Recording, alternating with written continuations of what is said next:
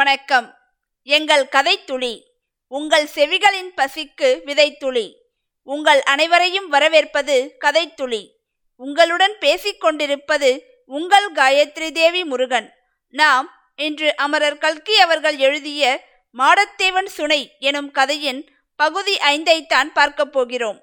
நாம் முந்தைய பகுதியில் கருப்பையா சேர்வையின் வீட்டிற்கு புதிதாக ஒருவன் வந்திருக்கிறான் என்றும் அதனால் மாடத்தேவன் மிகவும் கோபமடைகிறான் என்றும் பார்த்தோம்.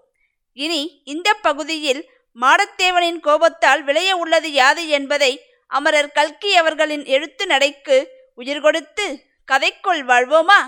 வாருங்கள். இன்று நாம் கேட்கப் போவது அமரர் கல்கி அவர்களின் மாடத்தேவன் சுனை. பகுதி ஐந்து. அன்றிரவே மாடத்தேவனுடைய தோட்டக் குடிசையில் அடுப்பு புகை கிளம்ப ஆரம்பித்து விட்டது பழையபடி சுயம்பாகம் செய்து சாப்பிடத் தொடங்கினான். மறுநாள் கருப்பையா சேர்வை மாடத்தேவனை தேடிக்கொண்டு வந்தான். தம்பி நேற்றெல்லாம் உன்னை காணோமே. எங்கே போயிருந்தாய்? என்று கேட்டான். நான் எங்கும் போகவில்லை. உங்களுக்குத்தான் கண் தெரியவில்லை. புது விருந்தாளி வந்திருக்கிறான் அல்லவா? அந்த மவுசில் முழுகியிருந்தீர்கள் அது உண்மைதான். வீட்டுக்கு புது விருந்தாளி வந்தால் உபசரிக்க வேண்டியது நியாயம்தானே? அவனோ உடம்பெல்லாம் புண்ணுடன் வந்திருக்கிறான்.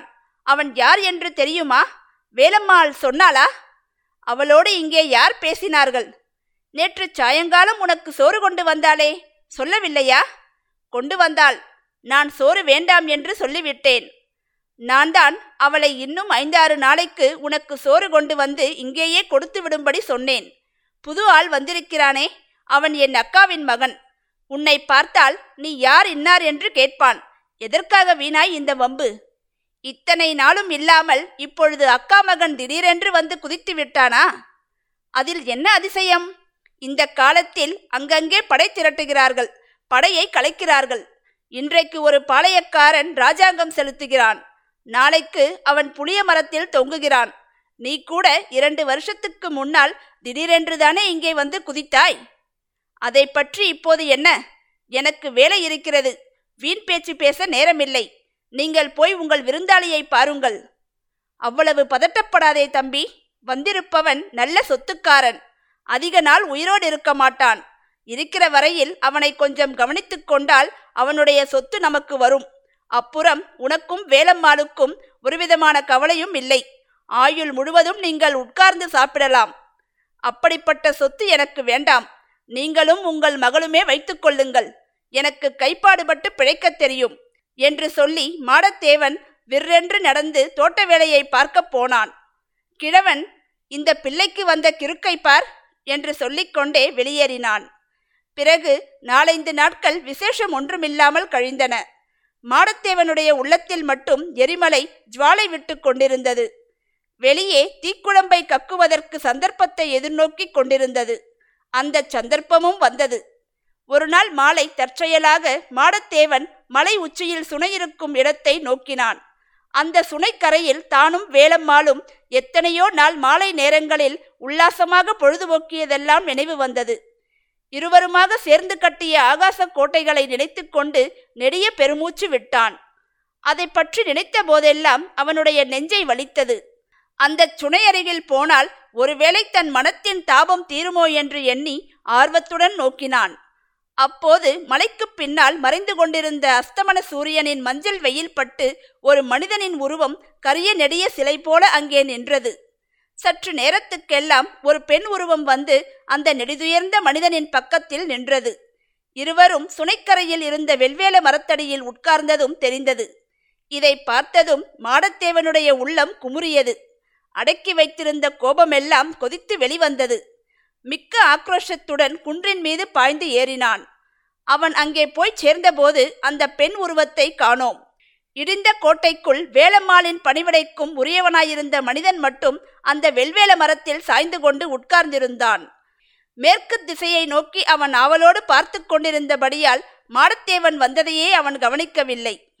மாடத்தேவன் குன்றில் ஏறத் தொடங்கிய போது தோட்டத்துக்கு வேலி எடுத்துக் கொண்டிருந்தான். ஆகையால் அவனுடைய கையில் கொஞ்சம் நாற்கயிர் இருந்தது.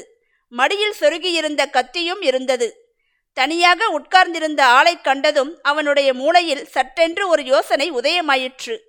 பின்புறமாகச் சென்றான். கயிற்றை வீசி எறிந்து அந்த மனிதனை சுற்றி மரத்தோடு சேர்த்து கட்டினான். கட்டி முடிச்சு போட்டுவிட்டு எதிர்ப்பக்கத்தில் வந்தான். மடியில் வைத்திருந்த கத்தியை எடுத்து பிடித்து கொண்டான். அட பாவி சண்டாளா நீ யார்? எதற்காக இங்கே வந்தாய்? என்று சொல்லிவிடு. எனக்கும் வேலம்மாளுக்கும் குறுக்கே எப்படி நீ வரலாம்? அவளுக்கும் எனக்கும் கல்யாணம் நடப்பது ஒன்றுதான் பாக்கியாய் இருந்தது அப்படி இரண்டு உடலும் ஒரு உயிருமாய் இருந்தோம். எங்கள் வாழ்க்கையை பாழாக்க நீ வந்தாய். எதற்காக வந்தாய்? உன்னுடைய மனதில் என்ன எண்ணி இருக்கிறாய் உண்மையை சொல்லிவிடு. திரும்பவும் அவளை பார்க்காமல் இப்படியே ஓடிப்போவதாக சத்தியம் செய்து கொடு. சத்தியம் செய்து கொடுத்தால் உன்னை மன்னித்து விட்டு விடுகிறேன் இல்லாவிட்டால் இந்த கத்தியால் குத்தி கொன்று போடுவேன். இது நிச்சயம். நான் சொன்னபடி சத்தியம் செய்ய போகிறாயா இல்லையா? என்று மாடத்தேவன் சரமாரியாக பொழிந்தான். அந்த கட்டுண்ட மனிதனோ இத்தனைக்கும் அதிசயம் ததும்பிய கண்களால் மாடத்தேவனை உற்று பார்த்து கொண்டிருந்தானே தவிர ஒரு வார்த்தையும் பதில் சொல்லவில்லை. ஏதோ சொல்லப் போகிறவன் போல் அவனுடைய உதடுகள் ஒரு தடவை அசைந்தன. ஆனால் வார்த்தை ஒன்றும் வெளிவரவில்லை.